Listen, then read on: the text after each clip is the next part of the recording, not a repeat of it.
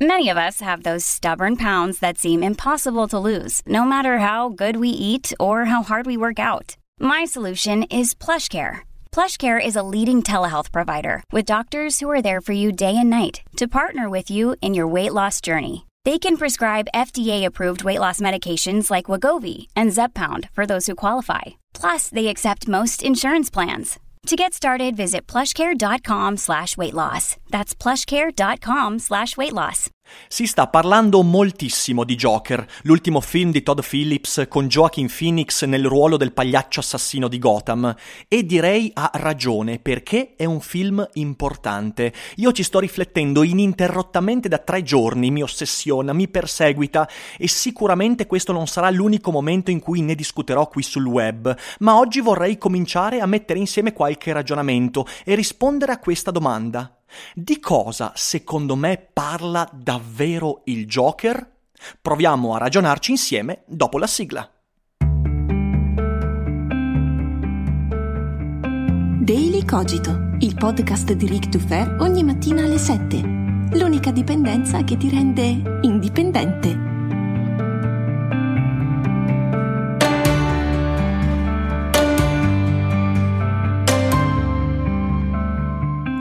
Buongiorno Gotham City, ben risvegliata per un'altra mattina in compagnia di Daily Cogito e del sottoscritto Rick Dufer. Sì sì, lo ammetto, sono andato al cinema pieno di pregiudizi, tutti giustificati visto ciò che i trailer avevano mostrato, ma si sa non giudicare il libro dalla copertina né il film dai trailer. Temevo che Joker potesse essere un altro pippone vittimista sulla backstory di qualche mostro, quella che chiamo la sindrome di Frankenstein. Io ero buono, è la società che mi ha fatto diventare malvagio, di cui Hollywood e la letteratura contemporanea sono invase, impregnate. Voglio dire, ci siamo spinti talmente in là da aver raccontato la backstory giustificatoria di personaggi come Dracula e Freddy Krueger, che ci possono anche stare simpatici, ma rappresentano il male assoluto. E si scopre che Freddy Krueger, questo incubo incarnato e metafisico, è diventato ciò che è diventato per via di un'infanzia difficile. E il prossimo cos'è? Scopriremo che la vocazione di Alien di mangiare bambini, donne e uomini è dovuta al bullismo subito alle scuole medie? E poi chi è il prossimo? Breivik? Mm? Ecco, temevo che Joker cadesse in questa retorica che a me va benissimo, però ormai ci ha un po' rotto le balle perché, perché è molto vi- vittimista e molto spesso è anche un po' paracula. Ma mi sono sbagliato e non ho paura ad ammettere questo perché, perché Joker è un film fenomenale. È un film che parla di una cosa, anzi di molte cose reali e lo fa in modo intelligente e originale e anche cinematograficamente molto pregevole. Perciò voglio raccontarvi di cosa parla secondo me questo film, perché dopo aver visto molti film, letto varie recensioni, articoli e ascoltato podcast di gente che ne parla, mi sembra che molti abbiano mancato questo punto. Certo, piccola premessa, è un film complesso che parla di tante cose, ma secondo me quello che vi dirò in questo podcast è il cuore di questo film e mi sembra anche abbastanza evidente niente. Prima di continuare, quindi, un avvertimento. Farò degli spoiler, però, però, anche questo ci tengo a dirlo, questo è uno di quei film talmente belli, talmente interessanti, talmente intriganti, che vanno rivisti molte volte, e anche sapendo quelli che sono gli avvenimenti al suo interno, non ci si rovina minimamente la visione, anzi, magari lo si vede con qualche strumento in più. Perciò, anche se non hai visto il film, secondo me, ascoltare il podcast, pur avendo degli spoiler, potrebbe non rovinare la visione. Se sei uno spoilerofobico, però, fermati qui e torna ad ascoltare, fallo mi raccomando, dopo aver visto questo film. E se non l'hai visto, vai a vederlo. Perciò fatto il dovuto spoiler alert, passiamo a dire di cosa parla, secondo me, Joker. Secondo me questo è un film che racconta cosa succede se non prendi sul serio Arthur Fleck. Cerco di spiegarmi meglio. Moltissimi hanno detto che questo è un film che mostra come Arthur Fleck sia una vittima della società, che Joker sia il prodotto di una società malata, eccetera, eccetera. Però questo, di nuovo, mi sembra un po' paraculo. In realtà il film non lo racconta davvero. E vi spiego anche il perché. Arthur è un uomo rotto. È un uomo danneggiato, danneggiato in modo serio, in modo clinico. La sua malattia non è qualcosa che dipende dalla società. La sua malattia è una malattia. Per questo che dicevo, a volte raccontarci Freddy Krueger può, può portare dei pensieri interessanti, perché il male esiste e la malattia mentale è un male. È un male che non è che deriva dalla società, è una malattia, così come lo è un cancro, come lo è eh, l'ebola, è una malattia e in quanto tale è un male di tipo assoluto. Nessuno potrebbe mai trovare in una malattia mentale qualcosa di buono, di relativamente buono. Perciò Arthur è un uomo che di per sé è danneggiato. La sua malattia mentale, peraltro, è estremamente problematica. Cos'è che gli succede? Beh, lui ha questa, fra altri problemi relazionali, comportamentali, lui ha questa risata che erompe in modo inconsulto, isterico, nervoso, nevrotico, non quando si diverte, non è la risata di chi alle spalle vuole ridere perché ha sentito qualcosa di umoristicamente interessante, no, la sua è una risata che rompe proprio nei momenti di disagio, di difficoltà, di dolore, di sofferenza, eh, quando è sotto i riflettori, quando non sa cosa fare, ride come reazione a qualcosa che lo disturba. Questa risata è un disturbo molto forte perché lo limita enormemente non solo nelle relazioni, nella comunicazione, la gente non lo capisce e lo spettatore stesso le prime volte in cui vede questa risata, che viene spiegata sapientemente solo un po' dopo l'inizio, eh, lo spettatore stesso si sente a disagio di fronte alla risata di Arthur Fleck. Arthur quindi è danneggiato, è limitato nelle capacità cognitive, relazionali ed è bisognoso di ascolto e di aiuto.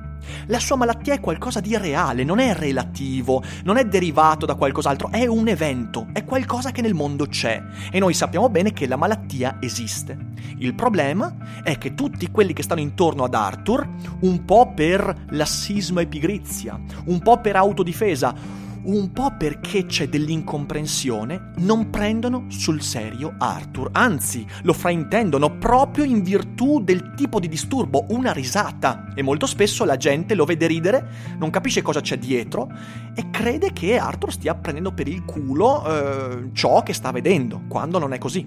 E chi è che non prende sul serio Arthur Fleck? Beh, tutti.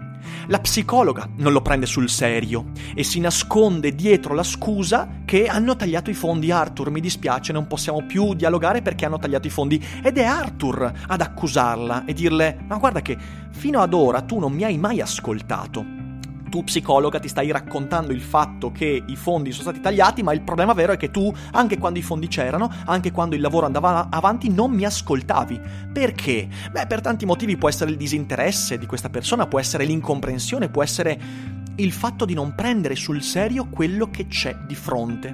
Dopodiché c'è il collega di Arthur. Arthur lavora come clown per questa società che si occupa di eh, sponsor, eh, di advertising, manda nelle scuole questi pagliacci per divertire i bambini del reparto oncologia, tutte cose di questo tipo, un po' alla ehm, eh, Robbie Williams, com'è che si chiama? Patch Adams, ecco, Patch Adams si chiama, giusto? Eh, dicevo, il collega eh, che lo vede in difficoltà, lo vede a disagio, credendo di dargli un aiuto, in realtà mm, potremmo dire forse anche no, gli dà una pistola affinché possa difendersi da un'eventuale eh, nuova aggressione. E poi sappiamo come invece Arthur usa la pistola di nuovo. Anche questo è un gesto di leggerezza dovuto al fatto che il collega non prende sul serio ciò che vede di Arthur, la risata di Arthur, il disturbo di Arthur. Lo crede soltanto uno un po' strano. Poi c'è Thomas Wayne che non prende sul serio Arthur Fleck e la sua richiesta di paternità e qui c'è un punto fondamentale. Arthur si convince che Thomas Wayne sia suo padre, un po' a causa del frutto della un po' a causa della menzogna della madre, un po' a causa di fraintendimenti, un po' a causa della necessità di autoconvincersi di aver riconosciuto un padre. Thomas Wayne, spaventato in, sulle difensive per questa richiesta, sentitosi minacciato nell'immagine che lui vuol dare di sé, cos'è che fa? Non prendendo sul serio questa richiesta, assurda finché vogliamo però una richiesta, diciamo così, emotivamente pregnante, gli tira un pugno sul naso. E questo aggrava la situazione. Infine c'è Marray. Marray, che è un po' potremmo dire il Jerry Scotti o il Mike Bongiorno del, del jet set hollywoodiano, del jet set della televisione eh, statunitense, cos'è che fa? Prende un filmato di Arthur che completamente a disagio aveva tentato di fare un piccolo spettacolo comico in un locale, spettacolo che non faceva ridere nessuno, e lo mette alla berlina in diretta nazionale nel programma di varietà più seguito a Gotham, la ridicol- ridicolizzazione nazionale trasformandolo di fatto in quello che potremmo definire un meme, un meme, e poi ci torniamo. Ma non è l'ultimo fraintendimento, non è l'ultimo che non prende sul serio Arthur Fleck, perché l'ultimo elemento della storia che fa questo è la folla. La folla inferocita, incattivita, che prende ad esempio il Joker, cioè Arthur Fleck che si trasforma nel Joker e che lo inneggia come eroe e lo prende poco sul serio per un semplice fatto, perché noi sappiamo poi cosa avverrà a Gotham.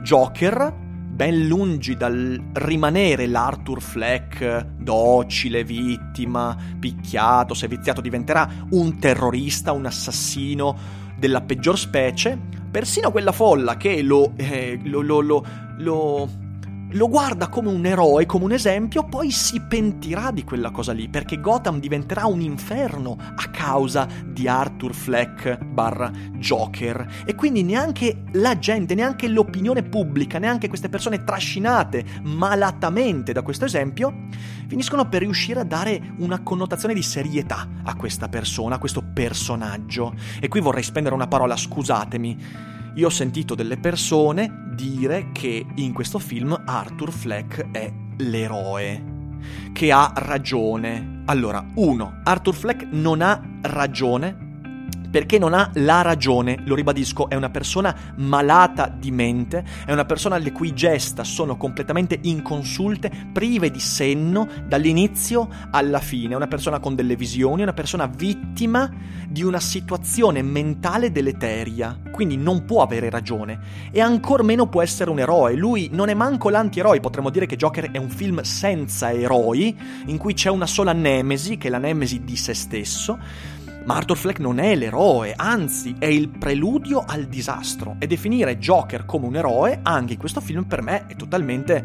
cioè significa per me non aver visto questo film. Però, però, però, detto questo, arriviamo al tema centrale. Come ho detto, il tema è se non prendi seriamente Arthur Fleck, succedono delle cose. E quelle cose accadono in una società, che è quella di Gotham, che è specchio della nostra società sotto un punto di vista, perché anche qui voglio dirlo. Non è vero che Gotham è la metafora della nostra società, noi non siamo a quel livello lì, non ci sono le guerre civili nelle strade, non ci sono queste cose qua, quindi Gotham rimane Gotham, ma c'è un aspetto che è perfettamente in linea con quello che siamo. Gotham è una società che ha fatto dell'ironia, del cinismo e del sarcasmo la sua istituzione fondamentale e il metodo interpretativo della realtà, in cui nulla viene più preso sul serio. Questa è la radice del nichilismo. Durante tutto il film, cos'è che succede? Succede che le persone fraintendono i problemi di Arthur, non solo di Arthur, anche di altri, e non prenderlo sul, sul, serio non riescono a dare a quel problema la giusta dimensione. E quindi si scatenano poi le violenze, si scatenano le, eh, le, le, le ridicolizzazioni, la derisione. Si trasforma da dramma, Arthur Fleck, in commedia fino alla tragedia. Il problema vero di questa Gotham è che nessuno sa dare serietà alle cose nessuno sa affrontare i problemi come se fossero dei problemi. Li affrontano come se fossero delle cose en passant, delle cose valevoli di derisione. Mi viene in mente quella citazione di David Foster Wallace, che, grande critico della società postmodernista, eh, criticando soprattutto eh, la comunicazione televisiva, disse che il cinismo ci renderà prigionieri. Ecco, di cinismo qui si tratta. Nessuno riesce a sentirsi vicino ad Arthur Fleck, anche quelli che erano pagati per farlo, e in questo modo Arthur Fleck diventa non soltanto un debole abbandonato a se stesso, ma soprattutto diventa una calamita per quel cinismo, quell'ironia, quel sarcasmo. Ed è molto interessante che da un lato ci sia la risata nevrastenica isterica, incomprensibile, nera di Arthur Fleck e contrapposta c'è la risata nera, isterica, istintiva e autodifensiva del sarcasmo, del cinismo. La scena in treno di quando i tre, eh, i tre dipendenti della Wayne Enterprises, prima di venire uccisi da, da, da, da Arthur Fleck, trasformatosi ormai quasi in Joker, è la risata di persone che si sentono attaccate da qualcosa che non capiscono. E quando tu non capisci, in realtà, ci dice questo film, dovresti fermarti a riflettere, fermarti a fornirti degli strumenti per comprendere ciò che sta succedendo. E invece il cinismo, che ci spinge verso il nichilismo, si arrende. Il cinismo che eh, imperversa in Gotham è il cinismo che ti dice esattamente come, eh, è l'idea postmoderna, non ci sono più le grandi narrazioni, significa che non ci sono più principi entro cui agire, non ci sono più eh, significanti valutativi che ci permettono di incasellare il mondo, dare un ordine al mondo, non c'è più un appiglio razionale, tutto quanto è frutto della relatività che ci circonda e tutto quanto è inevitabilmente vacuo, vuoto, inutile, persino la malattia di Arthur Fleck non è meritevole di essere trattata con serietà. Facciamoci una risata, tanto è lui il primo che ride. È una risata nera contro un'altra risata nera. È la risata della malattia di Arthur contro la risata del black humor nichilista, disilluso, rassegnato di Gotham. E David Foster Wallace ha perfettamente ragione, è un cinismo che rende tutti prigionieri. E qual è la prigione? La prigione è l'incapacità di valutare la realtà per ciò che essa è. Joker denuncia una società che si nutre di cinismo e black humor, ma ancora di più, che ha elevato il cinismo e il black humor facendoli passare da uno dei mezzi di intrattenimento che possiamo utilizzare per interpretare il mondo, fino a ultima possibile interpretazione del mondo. Cioè il cinismo e il black humor passato, sono passati dall'essere mezzi di interpretazione a traguardo di interpretazione del mondo. Tutto quanto è vacuo e quindi ridiamone. Tutto quanto può essere sdrammatizzato, soprattutto le cose più drammatiche. Joker eh, è un film che denuncia una società che risponde al terrorismo con i meme, con i memes, che risponde al razzismo, alla violenza, con la satira. Ma non è un male questo, attenzione, io sono un amante della satira, ma risponde solo con quella. È una società che ha eh, portato il cinismo e il black humor eh, a, a livello interpretativo principe della realtà, è inevitabilmente volta ad avere dei politici che diventano dei commedianti e non più delle persone che cercano soluzioni, perché per trovare soluzioni tu devi affrontare affrontare un problema e per affrontare un problema devi dare serietà a quel problema, devi, devi trattarlo con serietà. Viviamo in una società in cui appunto si risponde al terrorismo con i meme, una società che rende cool, figa, la malattia mentale, perché siamo edgy, perché la malattia mentale ci rende speciali e invece Joker ci dice puttanate, guarda che la malattia mentale è qualcosa di terrificante e quando tu la consideri cool fidati prima o poi ti arriva una mazzata sui denti che neanche potevi immaginartela. È una società, e qui arriva il livello di autoaccusa che anch'io eh, giro nei miei confronti, perché se questo è un film importante è perché mi ha messo sotto accusa, erge ad icona figure come quella di Peter Griffin e Bojack Horseman, ma provate a pensarci, e qui eh, parlo per me stesso, e questo ragionamento poi può essere utile per personalizzare per ognuno di voi ascoltatori questo tipo di idea. Io sono cresciuto con i Griffin. Io dal 2001, il primo anno di messa in onda, li ho visti sempre, ogni anno. Avevo 14-15 anni la prima volta che li ho visti e li ho sempre amati molto, molto di più rispetto ai Simpson, a South Park, a Futurama e, e, e similia. Um, e cosa succede? Succede che io mi accorgo che moltissime delle cose che Peter Griffin e ovviamente tutti i personaggi di questa saga mi mostrano, mi raccontano, sono parte integrante di quella società dell'ironia e del sarcasmo. Perché cos'è Peter Griffin se non la rassegnazione di fronte alla mancanza di senso totale e sfrenata del mondo? Verso cui non abbiamo risposta. L'unica risposta è la ridicolizzazione, l'estremizzazione, la satira. Eh, per la satira, cioè la satira che non porta a nulla, porta solo a se stessa, a una reiterazione del sarcasmo, il sarcasmo che si autoalimenta e che poi alla fine di ogni puntata ci lascia lì a dire ok ma quindi dove vado? Almeno, almeno Homer Simpson, pur essendo comunque eh, una narrazione molto rassegnata, molto nera, molto nichilista e cinica, però alla fine di quasi ogni puntata aveva un momento di non dico redenzione perché è una parola sbagliata, di ritorno a sé. Quindi di domanda su di sé. Ok, adesso che ho fatto questo giro sarcastico, cinico, che ne faccio di tutto questo giro? Cosa posso, come posso trasformarlo in materiale utile per vivere meglio? Bojack Horseman. Bojack Horseman, Bojack è proprio un Peter Griffin eh, che ha soltanto la differenza di specie, è un cavallo e poi ha un po' più di successo sociale rispetto a Peter.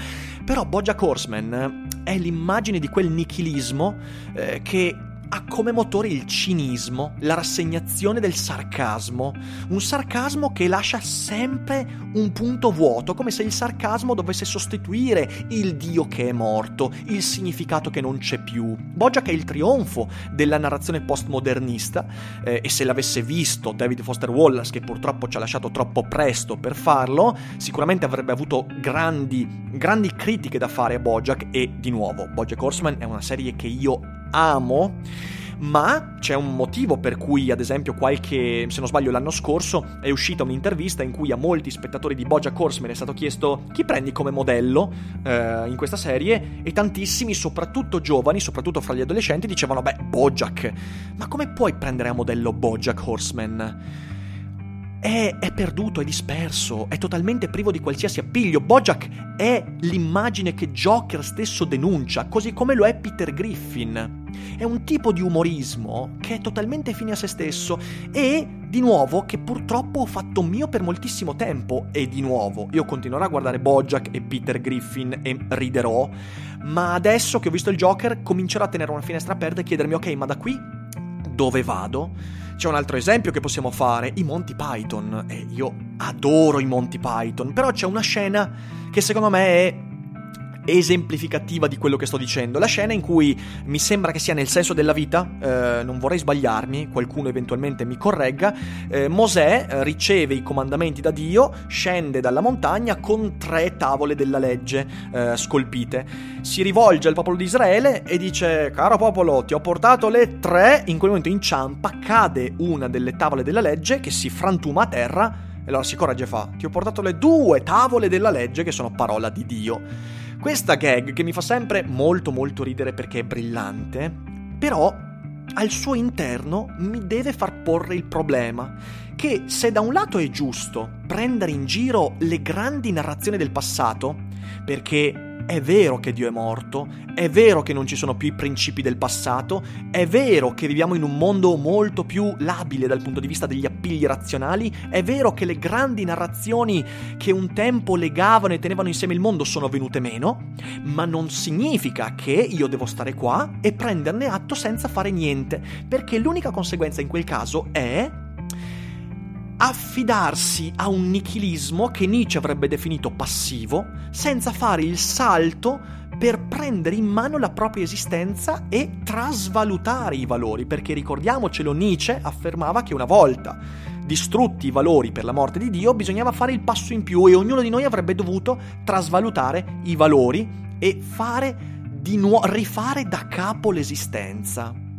Viviamo in un'epoca e Gotham è una metafora di questa, in cui non riusciamo a rifare l'esistenza. E la conseguenza più forte, più grave qual è?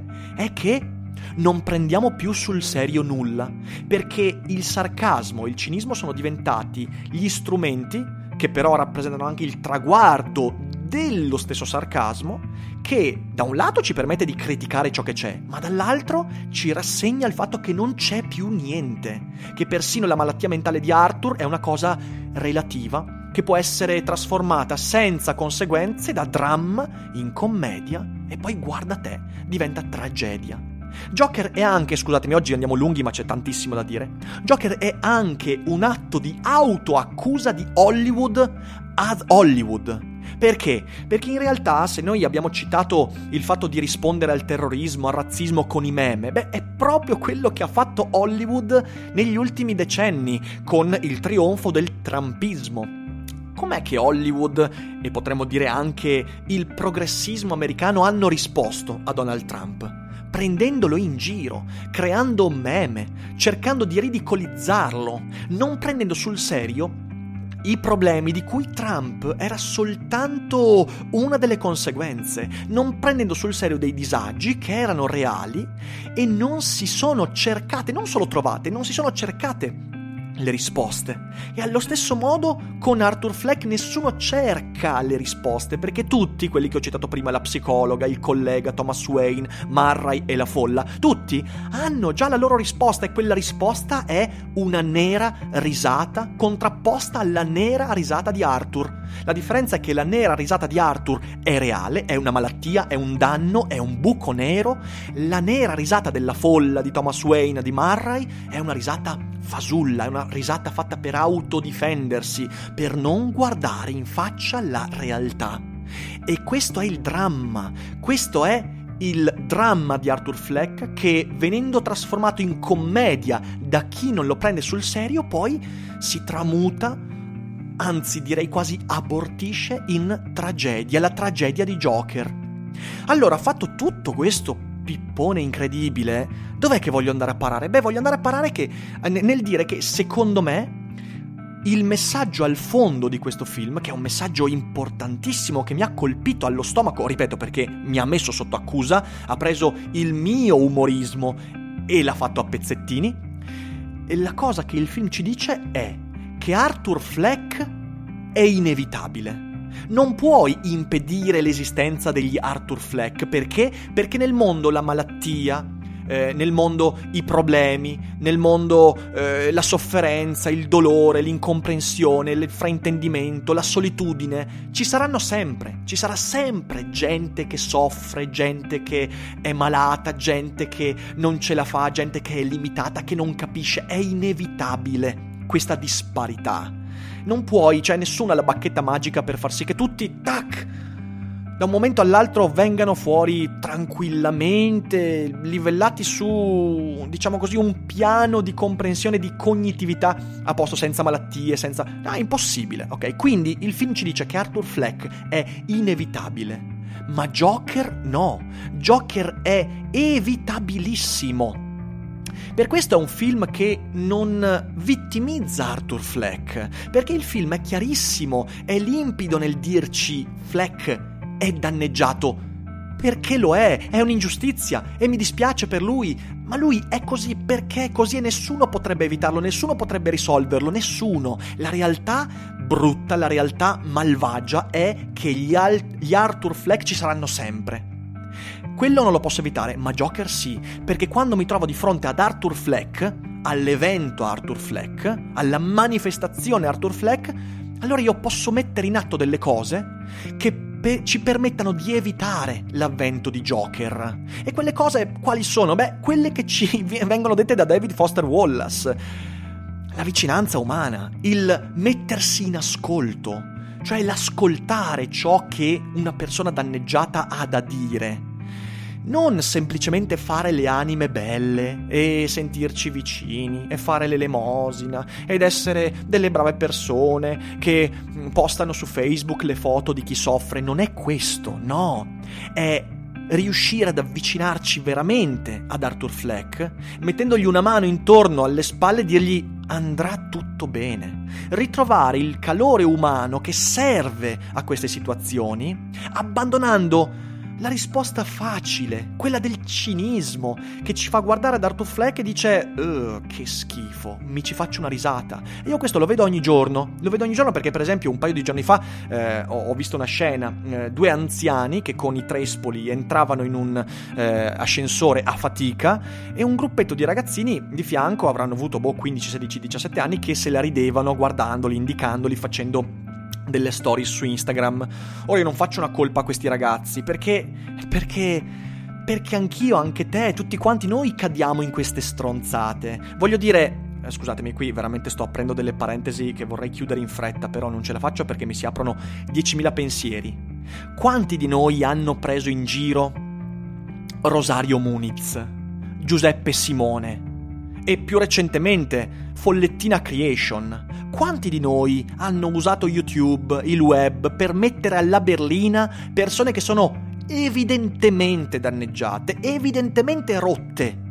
Quanti di noi hanno usato il proprio cinismo per sentirsi distanti da queste persone? Io l'ho usato e mi vergogno di questo. E se tu l'hai fatto anche solo una volta, allora dovresti provare la vergogna che il film ha messo, nudo, ha messo a nudo in me. Perché questo film ha aperto un piccolo vaso di Pandora e mi sono accorto di tutte le volte in cui io stesso potrei essere stato uno dei motori o il carburante per la creazione di Joker da un Arthur Fleck qualunque. Quante volte abbiamo usato i meme per prendere in giro? Quante volte abbiamo, abbiamo messo, ridicolizzato pubblicamente qualcuno senza chiederci, ok, ma cosa c'è dietro questa cosa? Il che non significa, lo ribadisco, non significa fare le anime belle e i moralisti. Non voglio fare il moralista. Voglio dire che questo film è penetrante perché ti accusa, mi accusa. È un j'accuse incredibilmente potente. Arthur Fleck è inevitabile, non ci puoi fare nulla. Mettitela via, non puoi con la bacchetta magica ripulire il mondo dai problemi e dalle malattie, ma puoi evitare che i Fleck di tutto il mondo diventino Joker. Come? Smettendo di essere cinico e cercando di ragionare di più sulla base del presupposto di avere di fronte delle persone, degli esseri umani questo è ciò che Joker mi ha detto e dovremmo sentirci tutti sul banco degli imputati. E soprattutto, e con questo concludo, ci pone una domanda ed è la domanda delle domande che politicamente ha una rilevanza straordinaria. Joker ci chiede quanto Gotham assomiglia alla nostra realtà e se ci assomiglia molto, e per molti aspetti ci assomiglia, quanto in là siamo nell'inevitabilità del Joker? Siamo ancora in tempo per evitare il Joker? Non lo so, io non ho questa risposta. Io credo che però da quando ho visto il Joker cercherò di stare allerta in quei momenti nei quali il mio cinismo, il mio black humor, il mio istinto satirico e ironico cerca di prevalere sulla considerazione umana di quello che sto vedendo di fronte a me.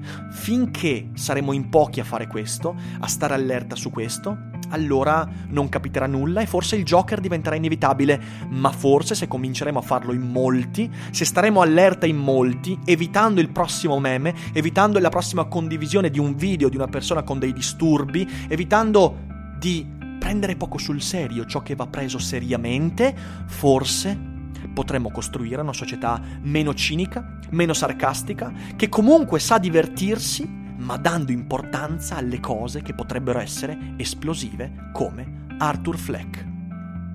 Che daily cogito lungo, scusatemi, ma eh, io volevo in realtà farlo durare non più di 15-16 minuti, siamo al doppio della durata, ma come avete capito questo è un film incredibilmente pregno, quindi vi consiglio di vederlo se non l'avete fatto. Se invece l'avete visto, ditemi cosa ne pensate del film e della mia riflessione e ovviamente vi invito, oltre a commentare, a diffonderla, quindi magari mandatela ad altre persone che potrebbero essere interessate non solo a questa puntata ma anche a Daily Cogito e fatele commentare sotto o su Twitter o su Instagram dove vi pare. Grazie mille per l'ascolto. Io vi abbraccio tutti, buon venerdì, noi ci risentiamo domani con il Dufere Boldrin e voi non dimenticate mai che non è tutto noia ciò che pensa. Ciao Gotham!